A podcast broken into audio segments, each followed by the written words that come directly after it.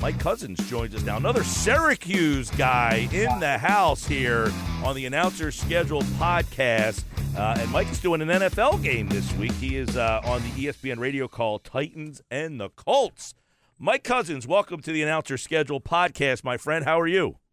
I'm doing well, gentlemen. I'm coming to you from uh, Milwaukee today, and uh, late addition to my schedule as well this week. I'll be doing Cardinals Brewers tonight.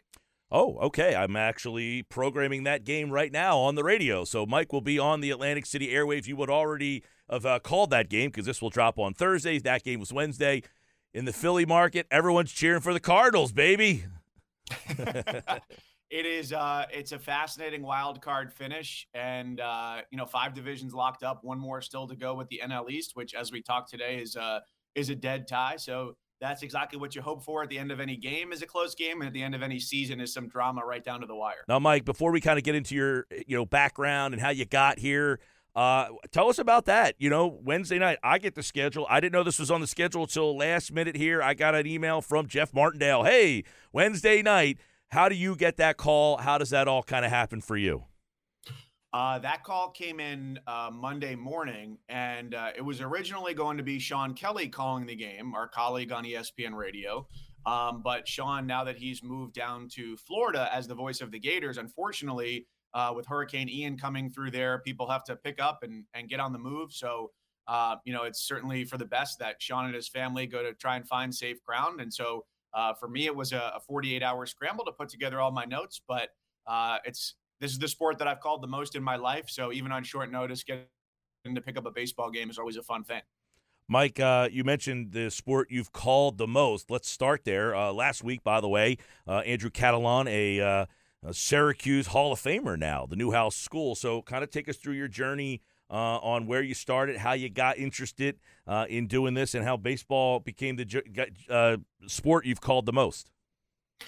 So it goes back to something that I was really mad at my mom about for a long time. And that was the fact that growing up in White Plains, New York, we were the only household among my friend group that did not have cable television.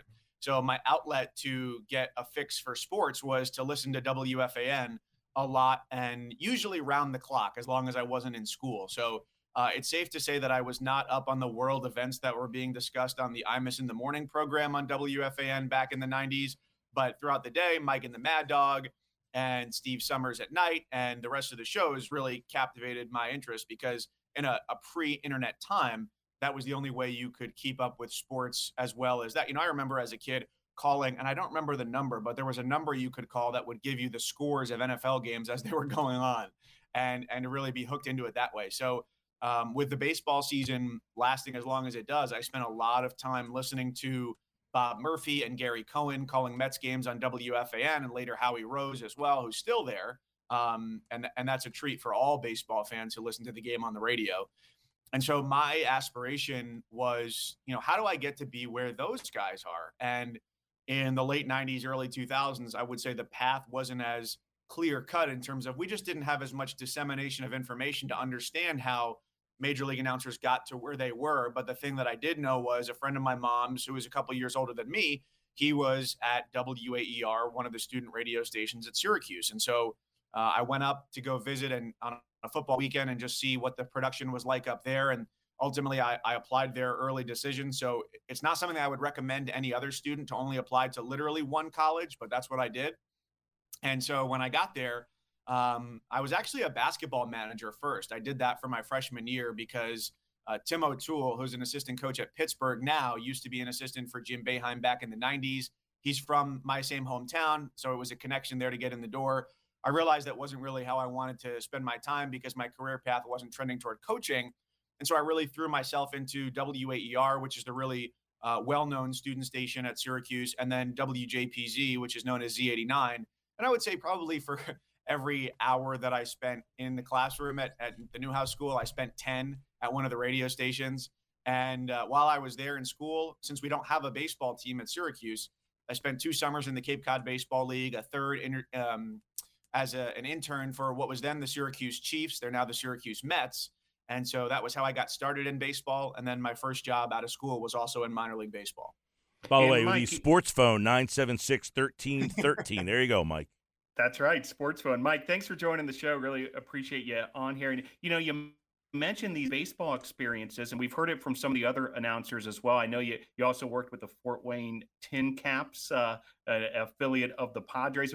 I lived a couple years of my childhood in, in Fort Wayne, Indiana, actually, and uh, it's a wonderful community up there. But you know, love to for you to expound on just how meaningful those minor league experiences are for announcers like yourself, where you know you're able to to really hone your craft, but also you know there's a lot thrown on your plate because you're oftentimes also the the public relations or media relations person for the baseball organization. Can you reflect more on the minor league experience? Sure. So my path there was the the first year in in Syracuse, which I was way out over my skis as a 20 20 year old turning 21 in AAA. Uh, and that was a, an amazing year to get an experience that I didn't realize how outstanding it was at the time as Stephen Strasburg ascended through the minors and he made five starts with the team in Syracuse. And we had national media members coming in from all over the place. Then after college, my first minor league baseball job was in Dayton, Ohio with the Red single A team. And it was in that season that the franchise set the record for the longest sellout streak in all of professional sports. So I was in part of another big event. And then uh, from there, I was the Vermont women's basketball announcer for a season. And then I went to Fort Wayne. So that 2012, uh, three jobs out of school was my, my first full time job. And so my job was to be the public relations person for the team in the off season. I was very fortunate that it was a full time year round position. So I went out and I did a speakers bureau and any Kiwanis, Rotary, Lions, PTA group that would have me out to talk about the team and the history of baseball in Fort Wayne, which is very rich, as a matter of fact. I would go and do that. And um, I would say that doing games on your own makes everything else seem easier because let's say there's an injury timeout or there's a crazy fan on the field or you know i think last week in, in, an nfl game they had a timeout for nfl security to clear the field. I think it was in seattle because there was a drone overhead where it could be easy to panic in those types of situations. But when you have to fill hours on end by yourself every night and then you have a partner as you get up to higher levels i think those challenges seem much less daunting and you also gain a respect and an appreciation for when you're part of a broadcast crew, whether it's I'm doing MLB on ESPN radio, it'll be an analyst, a producer, an engineer, a relatively small crew, or on a TV crew where it's in excess of 30 to 40 people, and you only see the two or three people who are on the air. When you've done a lot of the behind the scenes positions, you understand all of the work that goes into it and having to do your game notes every day, which if you're listening to this podcast, I'm sure you know what game notes are. But if you don't, it's all the media information that provides the interesting tidbits for the broadcasters and print and, and TV media members. And so you understand what goes into all of that. And as a, you know, relatively speaking, a one man band, when then your job is to later only do the games, it almost seems easy in retrospect, having done all of that stuff. So I think it's immensely helpful and it teaches you a way of going about, you know, now when I do my research, how do I want to find those nuggets? Because it used to be my responsibility to do those things. And, and also now, you know, in this Brewers game, it's fun to look back at the connections because there are three players just from my couple years in Fort Wayne alone Hunter Renfroe, Jace Peterson, and Trevor Gott, just on Milwaukee, who were there when I was there. To, to, see guys when they were just out of college who are now on you know contracts where they're making tens of millions of dollars, and to see that progress is is really cool. And Mike, tell us about kind of the next step, which was a big one. You know, going to the network level and getting the call from from ESPN and so forth. How does one go from working in minor league baseball to now being a national announcer? Uh, a lot of luck along the way, and I think that's true for just about everybody because it's a business where the uh, supply of broadcasters who want to do the job is uh, is well in excess of how many jobs there are. And so when I was in Fort Wayne, I was very fortunate to have uh, the general manager there, Mike Nutter, um, who allowed me to go and do freelance opportunities with what was then, you know, a very smaller version of ESPN three. So being in in Northeast Indiana, I was within proximity to Notre Dame and Purdue. I would drive up to Wisconsin. I could go down to Indiana University. And I got to the point where I had exhausted my vacation days but they allowed me to take unpaid days away from the team during the baseball offseason. And at some points, because I started out doing high school basketball as well in the 2013 uh, summer, that I would miss games. And so uh, they could have easily said, no, you work for us. You're our full time employee. You have to be here because that's what you signed up to do. They understood, though, that, you know, as a, as a broadcaster in minor league baseball, for me or for anybody else, all of our aspirations is not to be at A ball for forever, same as the players, and to allow me to go and do those things. So I went from freelance high school and college basketball to then coming on full time in 2014 and picking up college football and college baseball. And then a few years later, college wrestling. And now I'm six years into doing the NCAA championships for college wrestling and uh, college softball, which has become easily one of my favorite sports. And then along the way, got uh, added as a complimentary player, I guess you could say, um, a member of the chorus, to use a theatrical term for the uh, MLB on ESPN radio schedule, because I had a background calling a lot of baseball on the radio. And when Sean Kelley decided to go become the voice of the Florida Gators this summer, uh, I got called in July asking if I wanted to primarily transition my schedule over to the radio side. And when I understood that it came with the opportunity to call the NBA, to call the NFL, to do college football every week, sometimes do a double header if the need arises, and to get to do still MLB and then some TV stuff as well. It was a no-brainer because the level of games here is the type of stuff that uh, you know you only dream about when you start getting into the business. And so already in the first couple weeks of the season for college football, I've gotten to call a crazy finish between LSU and Florida State. Last week, Arkansas and Texas A&M had the field goal go off the top of the uprights, and uh, I'm I'm really thrilled to be where I am. Yeah, I was just going to say, you know, you did the Arkansas te- Texas A&M game Saturday. You get the call Monday morning to do a baseball game on Wednesday night, and then you're going to do an NFL game this weekend. I'm sure it sounds like a crazy week. You probably had crazier, but just the transition of doing a college game, a baseball game, uh, an NFL game it seems that it's all come kind of quickly and just kind of the preparation to get ready for three totally different types of games in the course of a week. Fortunately, I'm somebody who has always really liked to work ahead and I'm I'm habitually early for things. My freshman year basketball coach in high school made us be 30 minutes early to everything. And so that has stuck with me because the penalty then was running sprints up and down the floor. I know I'm not doing that now, but it's still ingrained in my head that I want to be early for everything. So usually by the time I get to the Friday of a college football week, I have wrapped up what my charts are going to look like for that game. And then on the plane to wherever I'm going, I start working on my charts for the next week. So last week when I was flying to Dallas, I was building the base of my charts for the Colts and for the Titans. And so then Monday, I sat down before I got the phone call to do this baseball game and started putting in all the stats from the previous week for those two teams. And they had some pretty exciting games. And so then MLB, it's just, you know, that's a scramble because I've got 48 hours basically to, you know, book a ticket and get on a plane and, and call the game. And so, um, from, you know, my prep is probably different than some other people's, but basically what I do is I just have a big Word document for each team and I keep them open on my laptop side by side during the game. And I go through and you know I'll I'll check off bios for the manager, the hitting coach, the pitching coach, all the players, and then um, go through the team's game notes. And last night I got to my hotel in time to watch the Brewers and Cardinals as well, so that was good just to be able to pick up things off of that TV broadcast, and then go through all of the research notes because you've got the wild card races today. So the primary focus of this game really is can the Brewers get a win? And they'll be in good shape today because I would imagine the Cardinals will rest a lot of their starters, having clinched a spot in the playoffs. But they also need some help too because they're one and a half games on the outside looking in. So for me, it's really just like I'm going to find every available piece of information that I can and try and synthesize what's most important. And fortunately, you've got a great analysts no matter what sport you're working on. I'm with Gregg Olson, who is a longtime major leaguer. He's done analysis with the Orioles for a number of years as well. And so you just try and learn as much as you can as quickly as you can.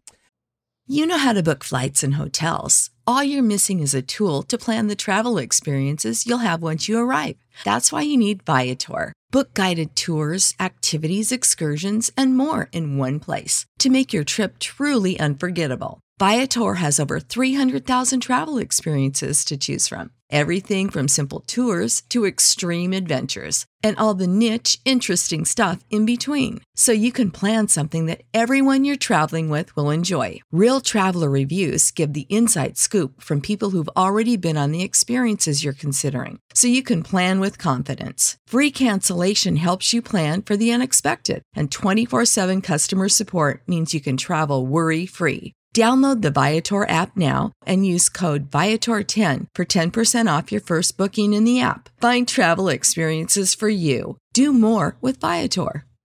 Prescription products require completion of an online medication consultation with an independent healthcare provider through the LifeMD platform and are only available if prescribed. Subscription required. Individual results may vary. Additional restrictions apply at lifemd.com. Read all warnings before using GLP 1s. Side effects may include a risk of thyroid C cell tumors. Do not use GLP 1s if you or your family have a history of thyroid cancer.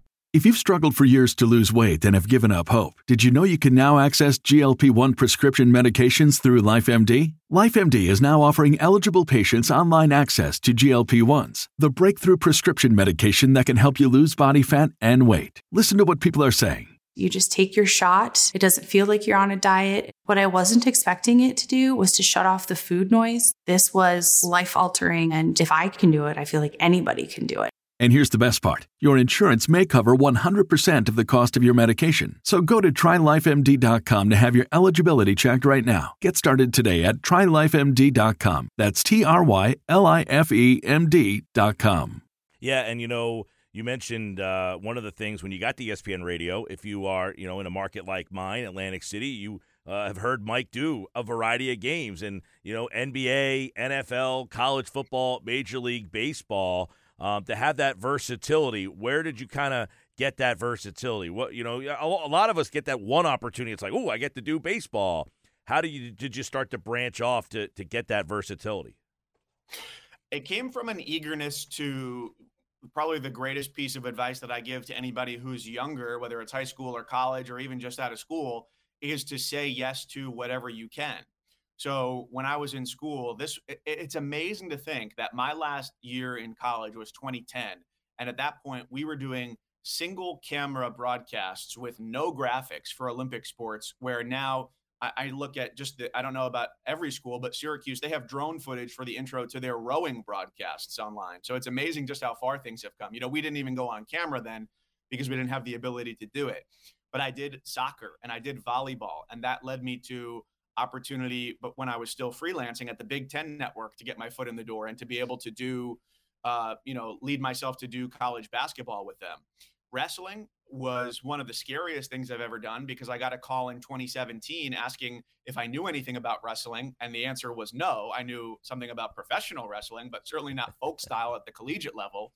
And so throwing myself into that was an, an immense research project but I think when you take on a new sport, you know, um, softball was the same way in 2019. I got a call a day and a half before my first game. And I was going to be working with Michelle Smith, who's won two Olympic gold medals, and Amanda Scarborough, who's a two time All American. And then me, like, who doesn't belong in that booth? There's very one clear answer. Um, and I think it's, it's a process of going in with confidence that, you know, calling softball is very similar to baseball. So I knew more or less how things work but also a humility to understand what you don't know and don't try and act like you know the things that you don't know because the people watching those sports are going to know immediately that you're a fraud and that you're trying to be something that you're not. And so taking things to the, the limits of what you can while you're enhancing the broadcast, but also stepping aside when you're not entirely sure about something. This is the first time we've mentioned NCAA wrestling on this podcast. I'd love to hear from you, Mike, as far as the mechanics of a wrestling broadcast from a TV production standpoint and also from your standpoint as the play-by-play announcer. You know what does that look like? You know i know there's a lot going on at, at any given venue during a wrestling uh, match and you know certainly all that energy in the building you know when the championship's at stake.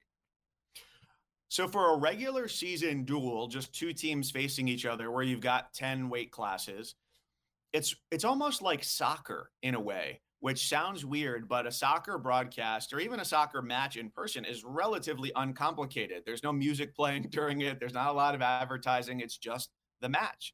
And wrestling, you really don't have a lot of time where, let's say, in football or basketball, with timeouts and stoppages to get in graphics or to work in a lot of other storylines. Because when the whistle blows in a wrestling match, let's say the two wrestlers have gone out of bounds, they're right back to the middle and they're getting after it.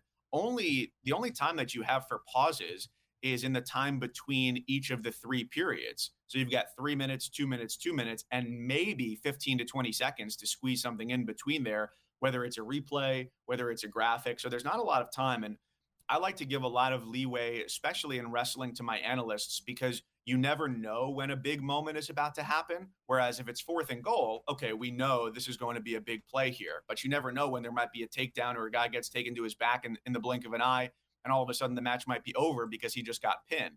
So I, I, leave them a lot more space and, and I jump in to really fill the bigger moments and make sure that everybody knows what's going on and update the team score as well as the individual score within that. Now, on the NCAA championship side, it's a much bigger production. We have in the last couple of years not only added some new analysts, we added Daniel Cormier, who was a great wrestler at Oklahoma State and now is one of the primary voices of UFC.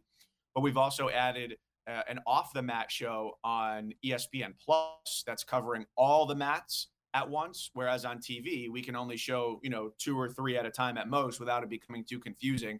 So it's a much bigger production and there's 300 it is by far the most you know, mentally taxing I think event to prepare for because there are 330 wrestlers 33 at all 10 weight classes. So my prep for that starts in December and it runs all the way up until the day of the event in March um, and it's usually for me a word document that stretches in the neighborhood of 60 to 70 pages and I uh, I control f my way through it as we go about uh, throughout the course of the weekend because when we're there with our coverage, especially Thursday, the first day of the weekend, you could be jumping from weight class to weight class, mat to mat, and all I have is maybe two or three seconds notice in my ear that we're making that switch. Um, so it, for me, it's a matter of trying to make sure that I'm taking in everything the analysts are saying and following up on anything they're saying, while also making sure to introduce whomever has shown up on mat two on the right side of our screen and try and give a synopsis of their season story. Because if it's a wrestler from a, a, a non dominant school, say if you're outside the Big 10 or the Big 12, you're from Campbell, that might be the only time that you're on broadcast or network television the entire year. And I want to make sure to give that wrestler his due. Uh, Mike, by the way, I miss you on Ultimate Frisbee. Can you uh, ask for that assignment again? Is that is that coming back for you? That was another one where uh, I got thrown into it. I want to say the summer of 2013. Also knew nothing about it. Uh, and by a very big break, I was paired with uh, a guy who is now the voice of Ultimate, Evan Lepler, who also does broadcasts for the Regional Sports Network on uh, on AB on ACC uh, basketball and football. So Evan was also at the time a minor league baseball play-by-play guy. He was with the Salem Red Sox, and so he was able to help me fill in the gaps on a sport that I was entirely clueless about. And he probably should have been the play by play guy the entire time.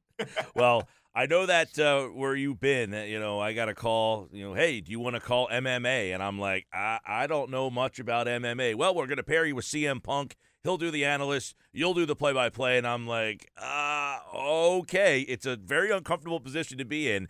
Uh, but yeah, you're right. I agree with you. If somebody asks, you just say yes and figure it out on the fly, man. Mike, uh, Syracuse, we've talked to so many guys. You're, you're a rather young graduate there. Are there other guys that you were in class with or at the radio station with that you formed that bond and, you know, really challenged each other? You guys mentioned Fort Wayne. There was a guy who did television in Fort Wayne. His name was Tommy Schegler, and he was mm-hmm. the TV host, uh, the sports guy on the Fort Wayne and he and I were at West Virginia together, and we always just challenged each other to make the station. You know, when you're at those stations, you feel such pride in, in being better than the commercial station. Did you have that kind of uh, bondage with guys in your, you know, and there, are there guys that are still doing the craft uh, that you went to school with at Syracuse? Yes. So just at ESPN alone, there are two other guys. I'm, I'm technically the class of 2010 because I graduated a semester early. But we all came in in the class of 2011, so it's just easier to say it that way. Uh, number one is Kevin Brown, who is one of the broadcasters for the Baltimore Orioles. He was our sports director at WAER in our senior year, and Kevin does many sports for ESPN as well. And then Alex Pearlman, who was one of the uh, groomsmen in my wedding, and he does college basketball, soccer, softball for ESPN also. So we all graduated together. We lived either in the same house or next door to each other. And I think what you're talking about with Tommy Mike is accurate. And Tommy was always great in his coverage of the the baseball team in Fort Wayne. He actually hosted a weekly show that we put together with his station as well. Um, but yeah, which I've appeared on a few times, or did. he doesn't do it anymore, but he's he's out of the media business per se. Yes, uh, at least as far as being on TV on a daily basis. I think what when people ask what makes Syracuse different, the the best answer that I can give is not necessarily what's in the school curriculum. Because when I was there and this has changed because they have bolstered their sports curriculum as well because the curriculum there is more about teaching you to be um, a reporter and how do you address going about reporting news stories. That was the basis of my education there. But at our two student radio stations, yes, not only was there a thought that on the, you know, at Z89, uh, which is the um, more of a music station that also does sports, I was the general manager there my sophomore year into my junior year. And my thought was, I always want to be better than all the commercial music stations because I don't need to be adhering to any playlist that comes from iHeart corporate in New York or whatever. We can make our own playlist and figure out, hey, when we like these songs that come in, let's play them and not wait for seeing what everybody else wants to do. And then on the play by play side at both student radio stations, one of the best things that we did was we met in the basement of our station every Sunday night and we critiqued the broadcasts from that given week. So whether it was just one football game, one basketball game, or in the crossover season, sometimes two or three games in the course of a week, everybody from the top of the staff to the bottom of the staff, the folks who weren't yet cleared to be on the air, had an assignment of you're going to listen to play by play, or you're going to see how this broadcast was produced, or how it was engineered. And you're going to critique those things. We all did feature stories. So those got critiqued as well. And it was a time in our lives where the penalty for failure is minimal and the competition is only for the next broadcast. It's not for your livelihood. And so it was a friendly and robust competition because we had class together, we hung out at the station together, we lived together. And so it was all about we wanted to get better ourselves, but in the process, we helped each other get better. And I think that type of atmosphere is what makes Syracuse so different from other places. All right, uh, we'll leave you with this. With this, Mike. Now, where's your home base? Where where do you where do you live generally? So for the last five years, it was Cleveland, Ohio, and uh, as of December of 21, my wife and I moved down to Charlotte, North Carolina. All right, uh, can you tell our podcast listeners about uh, how you proposed to your wife? Is that one of your more memorable on-air experiences? It was uh, it was almost thwarted by Mother Nature, believe it or not. In January in Syracuse, who could have foreseen a snowstorm coming? So uh, the the the gist of the story is I proposed to my wife after a basketball game at the Carrier Dome, but the journey for both of us to get there was not very easy. This was January 6th of 2018. And so I was flying from Cleveland. I flew down through Washington, Dulles, and then I was flying up to Syracuse. So I get on my flight. We're on the runway, a perfectly sunny January day in Virginia. And the pilot goes, Well, there's bad news. Uh, there's a huge snowstorm in Syracuse. Our flight has been canceled. So I scramble and I find myself a 10:30 p.m. flight out of Reagan Airport in DC up to Rochester, New York, which is about 90 minutes west of Syracuse. So I fly up there. I get in about 1 a.m. the day of the game. My wife had to work on Friday, so she was supposed to fly out Friday night. Her flight gets canceled. So I said, you know, and I couldn't be too eager about this too, because obviously I had the ring with me but I couldn't blow the surprise. And so I said, you know what? If you can't make it, you can't make it. But uh, you know, let's get you on a flight Saturday morning. You'll get there for the game. So delay, delay, delay. She finally lands and gets there at halftime of the game. And I was very fortunate because a friend of mine who is a year older than me, uh, her name is Lauren. Uh, her maiden name was Levine. Her dad, Ed Levine, owns the biggest cluster of radio stations in Syracuse. He's a big donor to the athletic department. He has the seats directly behind the broadcast table inside of the building formerly known as the Carrier Dome. Excuse me, uh, the JMA Wireless Dome. Um, he was very gracious enough to host uh, my my wife Erin there behind uh, the table, and so Cory Alexander was my partner that day, and I had uh, queued it up with the folks in the truck that I had a whole montage of photos and a little script prepared for us through the years, and so I needed her to sit down at the table. And we we kind of gave her a little bit of a bluff, and we said, "Hey, we just want to have you on and, and talk about what the weather was like and and the trip here for you know for our post game report." And she goes, "Nah, you know, I'm sweaty. I don't want to do it. I'm not really camera ready." And Cory looks at her, and he's the nicest guy. He goes, "You are going to sit in that chair."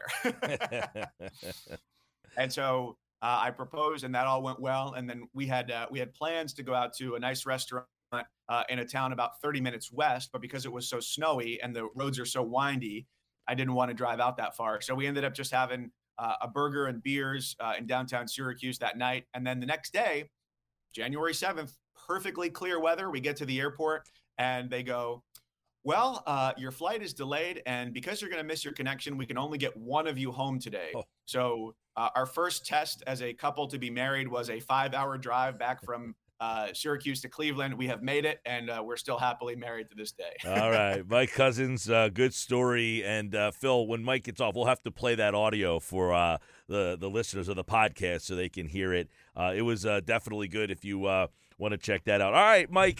good luck with everything. We appreciate. It. And by the way, one of the cool things about Mike, I thought, was that if you follow him on Twitter at Mike Couzens, he mentions if you're a young broadcaster, happy to listen to your tape. You know Last week we had Andrew Catalon on, and I got a DM from Tony Caridi who said I listened, and you know I sat with Tony when I was at West Virginia, and he would listen to my tape. A lot of red pen on those tape sessions, but he still sat down and listened to them, and I think that's really cool, Mike, that you have offered that to young broadcasters as well. Versatile, you'll hear him on the radio all over the place. Mike Couzens, ESPN Radio, Syracuse grad here this week on the Announcer's Schedule podcast. Mike, thanks so much, man. Thanks so much for having me. And as a final note, you know, with Andrew and Tony, you know, Bill Roth is another guy who's been immensely helpful to me in my career as a Syracuse grad. I really do mean that because I think when you when you when I was coming up, especially, it was not a day and age of widespread social media. It was much harder to find people and get a hold of people. And so I, I like the expression that, you know, a candle lighting another candle does nothing to diminish its own flame. So for me to take 20 to 30 minutes to listen to somebody's tape, I'm always happy to do that because we should all be helping each other get better. And so I, I really do encourage younger people to reach out. And, and thank again, guys, for having me on. All right, Mike. Yeah, appreciate someone, it. As, someone on a college campus myself, Mike, I'm, I'm just up the road from you at Brevard College up in Brevard, North Carolina, outside of Asheville. And I really appreciate that because I, I you know, I work with young broadcasters myself. They're looking, you know, how do I get my, my foot in the door and that kind of thing. And, you know, looking for feedback. So, you know, the the way you're paying it forward like that um, goes a long way. Really appreciate that. And and hey, congrats on the the new role with ESPN Radio as well. We've really enjoyed uh, checking you out on the call on, on so many of these games. Thanks so much. It's an honor to be where I am. All right, Mike. Mike Couzens, everybody. We appreciate him being a part of the Announcers Schedule podcast. So there you go. A great journey, a great story and uh, that marriage proposal, they caught it on video. As we said, it was a part of the broadcast. He kind of set it all up there. And uh, his wife, uh, basically, you know, she had a little bit of shock there, Phil. She wasn't really prepared for it. She was just kind of sitting on camera. They went through the whole journey of how they met, and, you know, he, they had the video produced and everything. And then right there on the video, uh, he got down on one knee and and and proposed. And his wife, uh, what's she going to say? No on live television. This is Aaron, and we're at the Carrier Dome here in Syracuse, which is home to a lot of snow, Syracuse basketball, and for some time, me. It was actually a really important chapter of my life that I spent here in Syracuse and was involved with the basketball team, although that whole thing didn't exactly work out. So I got my first job and moved to Dayton, Ohio in 2011, where I met Aaron. And we pursued each other then, but eventually I moved away. Yes, this is happening, Aaron. oh my God. And so I'd always been told about my perfect face for radio, so I decided that somebody was going to pay me to do it. That's great. So I'd convince her to travel to see me, and then in 2014 we moved to the Chicago suburbs. Surprisingly, I was the one who took up the most closet space. Life is full of fun surprises. We spent two years in downtown Chicago, me becoming more familiar with every restaurant in O'Hare, and Aaron navigating the greeting card store grid of the city and beyond. So our latest stop finds us in Cleveland. So many addresses, so many zip codes on our journey. I've learned that home is wherever I'm with Aaron. And so today it comes full circle in Syracuse here inside the Carrier Dome, a place where I began an important chapter of my life. And so I'm hoping that here is where we can begin an important chapter of our life together. So, with that, Aaron Marie Beadle, will you marry me? Oh my God, yes. Yes.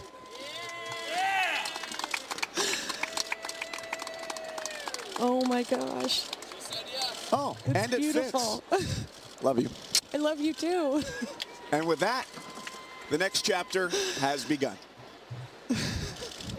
And as you heard here, Phil, they had to get a burger because of the snow and then take a five hour drive together as an engaged couple. So that was how that all went down. We thank Mike for joining us here on the Announcer Schedule podcast. Rate, review, subscribe to the show. Don't forget, Sports Media Watch. Get out there, share it, let everybody know that's in that broadcasting circle about it and of course TJ and John on the Sports Media Watch. I've already listened to it this week. I was up early Wednesday morning. I got it sent to me because I subscribe. I had the little alert and I listened to it already. Tell me a story I don't know, George Hoffman. Dan Hampton is the guest this week, so make sure you check that out. And we will be back next week right here on the Announcer Schedule podcast. Okay, Phil, good to see you. I'm Mike Gill. We'll be back next week here on the Announcer Schedule podcast. Have a great rest of your week and enjoy all the football.